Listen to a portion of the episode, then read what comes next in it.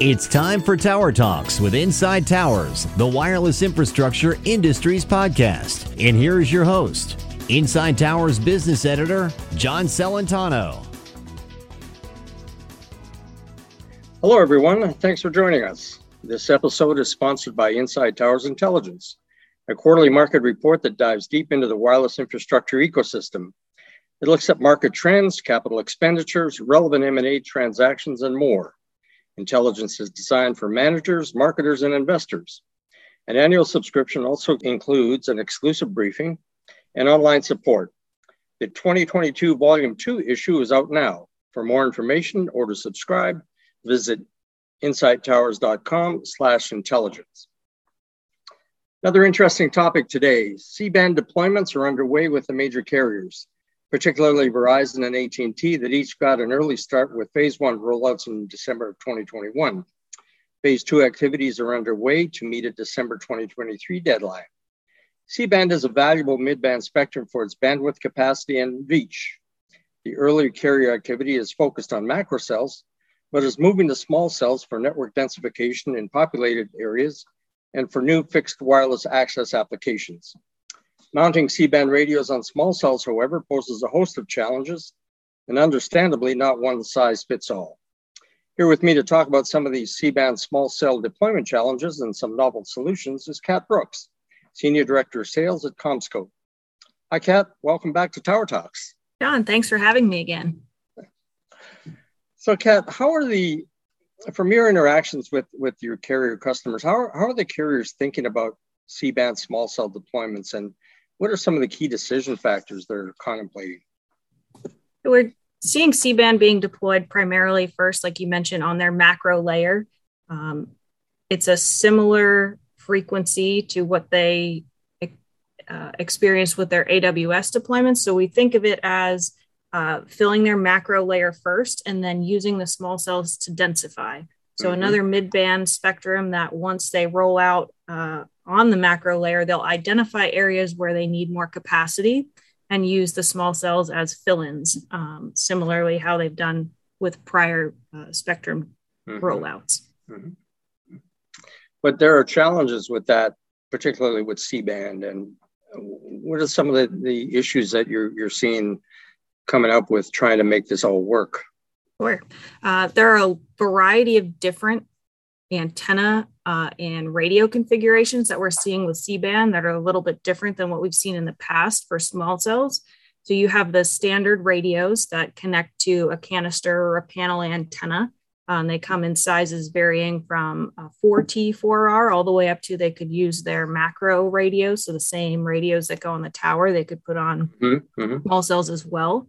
Uh, and then they also have integrated antennas. So the benefits the carriers are seeing with uh, integrated antennas is they get massive MIMO, so a little bit better spectral efficiency, uh, capacity that they can get out of those. So they have a 16T, 16R version. Uh, there could be a 32T, 32R version or 64T, 64R version that they're looking to deploy. They'll be a little bit more similar to the millimeter wave deployments, uh, mm-hmm. where they would go on top of the tower and act as an all in one solution. And you typically see those deployed uh, in sectorized, so probably three of those active antennas on the top of the tower.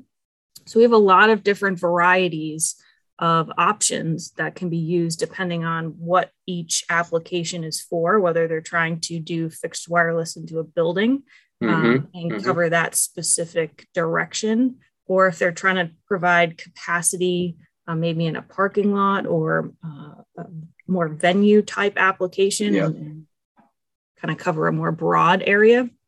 So you have, uh, like you said, not one size fits all. We have a lot of different sizes of C band as opposed to what we've seen previously. Um, so there's a lot of solutions needed depending on what the goal of each one of these small cell deployments is. So you mentioned the, different configurations for um, MIMO, uh, 32 and 64 TR. I mean, are these still considered small cell um, adaptable, or, or, or this seems like an awfully big array? there are a lot of big arrays. Uh, some of the, the carriers we'll call them medium cells um, or mini uh, macros, if you will. Gotcha. Um, and a lot of it will come down to what is their ideal rad center um, for where they're trying to go and what um, is most appropriate for each given situation. So, from CommScope's point of view, not, you don't make the radios, but you are talk. We're talking here about the packaging and the housing for the radios, and uh, obviously CommScope supplies antennas as well. But uh, primarily, we're talking about the um, uh, what the radios would be housed in at a small cell. Is that right? Yes. So our MetroCell product line uh, is the infrastructure used for small cells, whether it's a pole to mount things to or mounts for the radios or antennas, uh, integrated poles where all of the um, mm. radio equipment will be inside the pole. So it's a little bit more of a stealth solution mm-hmm, for mm-hmm. Um, highly aesthetically sensitive areas. Or we have pole top and middle of the pole enclosures as well, again, depending on what the carrier is trying to accomplish, but also what the municipality and jurisdiction is right. looking for uh, from an aesthetic perspective. Yeah, I was going to say it depends on what, what they're allowed to put where, right? I mean, absolutely, uh, either on existing street furniture or if they have the capability to put in a, a, uh, a dedicated new installation. Mm-hmm. Yeah, whether or not it needs a, a, light, what does the light arm need to look like? Um, we've been working for a number of years now on getting approvals uh, in a variety of different municipalities across the country. So we have 98% of the top 50 where we have at least one approved solution. So we have that as a good base of how do we build on those and how do we adapt those solutions to make sure that we're able to accommodate C band uh, or spectrums going forward, whatever gets auctioned off next, right? And how do we yep. make it backwards compatible so that the look and feel are the same?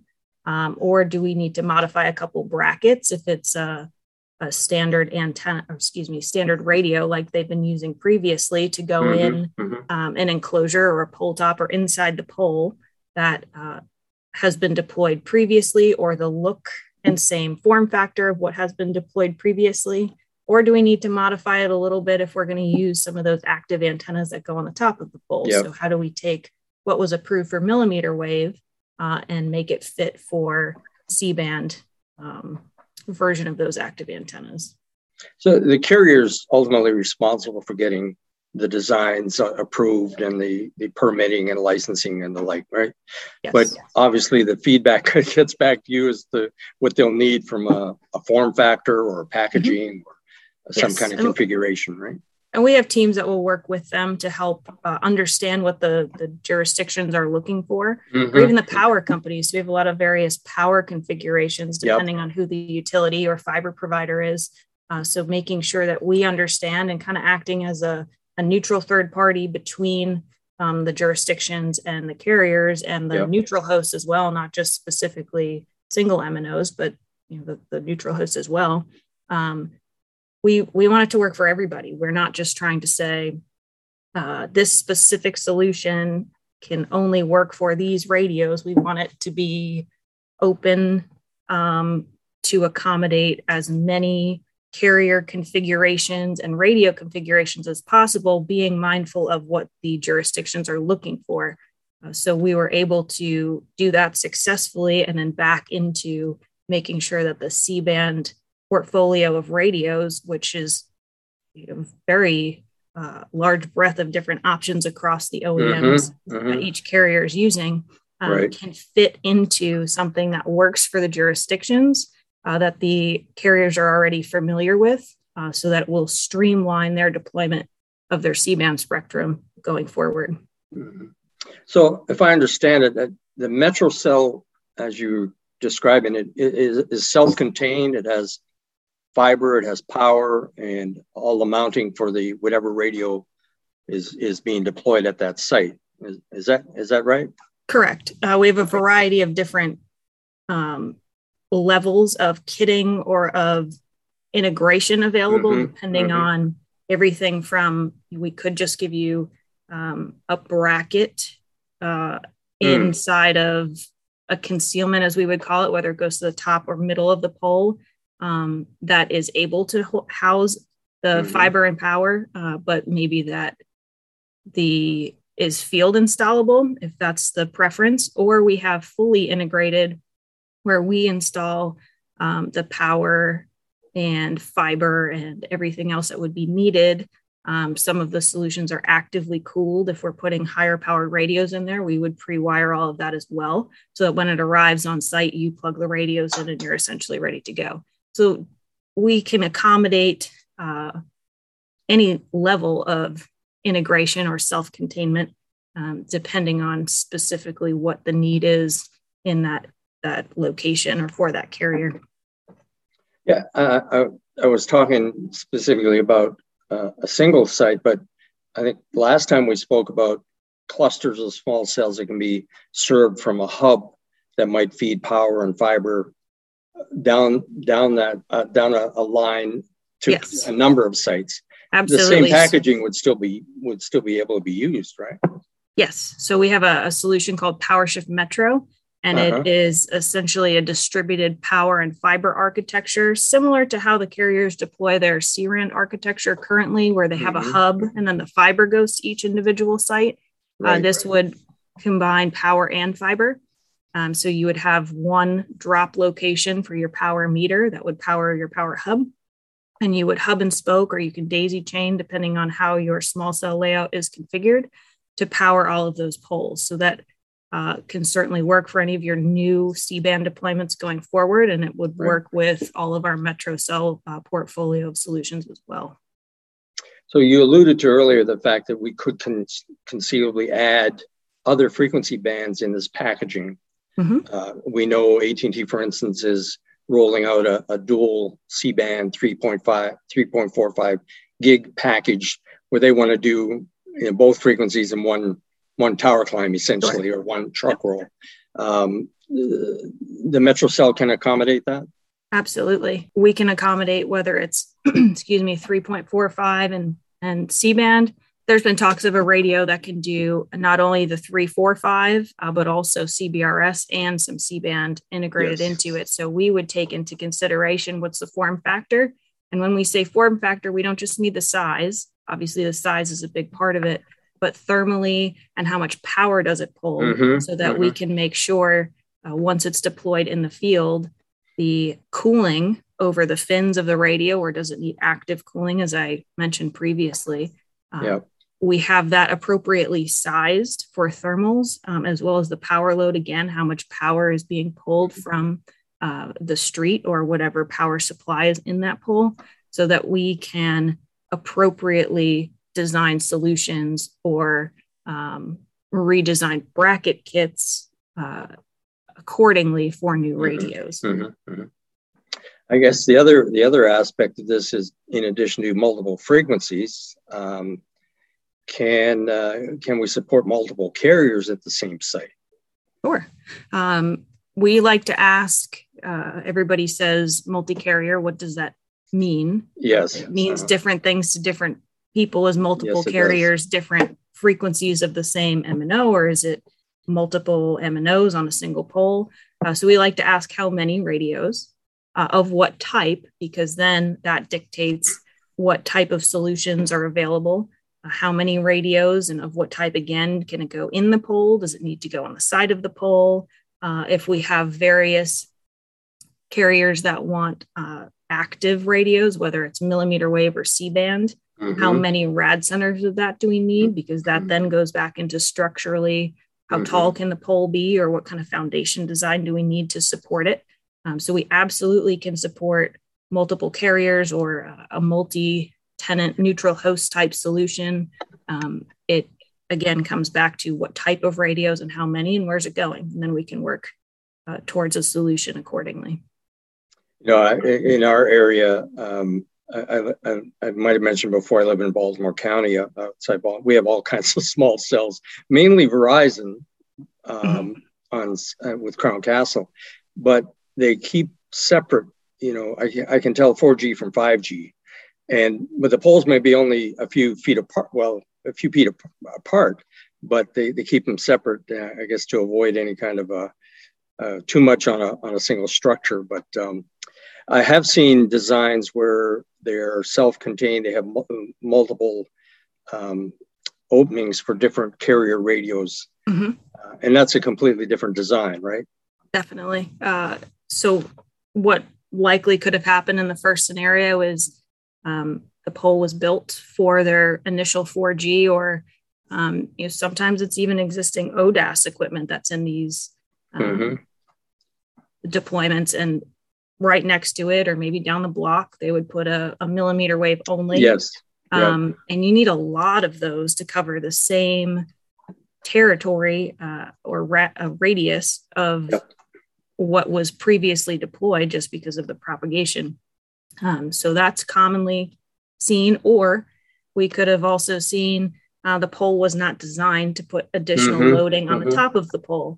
Um, putting more especially on the top of the pole with the, the wind um, surface area that some of these active antennas like millimeter wave or some of the yep. C-band ones going forward, it really uh, negatively impacts what structurally it can hold. So uh, a lot, we're seeing a lot that can't be upgraded without replacing the whole pole. Yeah. Um, yep. So it's just more economical and feasible to put a new pole. Um, mm-hmm. So aesthetically, maybe it's not the best, but uh, from a, a, cost or structural perspective, it probably makes a lot of sense to do it that way.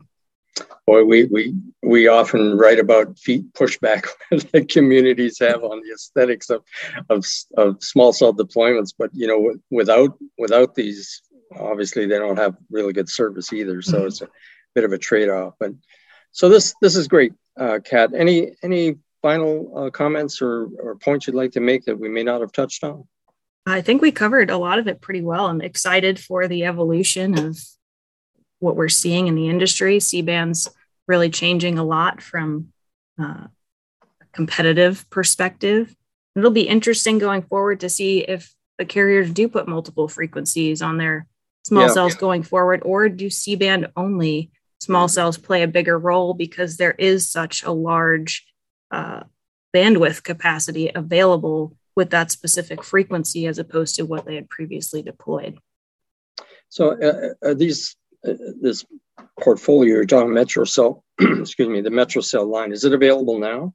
Absolutely. We've been working on this, uh, gosh, for probably six or seven years now. So we've hmm. evolved uh, and grown our portfolio as the market has grown. Uh, we have a, a, vast variety of products. We think we've built it out very, uh, very well to accommodate all of the needs of the markets. Uh, it can be found on commscope.com. Okay. We have a whole MetroCell team dedicated to helping uh, our customers and jurisdictions. Um, they can either email me or uh, go to commscope.com again, like I mentioned, and it is under MetroCell. Uh, small cell will bring you just some specific radio equipment, but metro cell is what we call our, our small cell infrastructure. Oh, this is great. Um, Kat, you know, I always learn something every time we talk, so I, I really appreciate you uh, taking the time. Uh, oh, thanks and, for the time, and, John. And sharing it's, uh, information. You asked some really great, thought-provoking questions, so I always enjoy chatting. Great.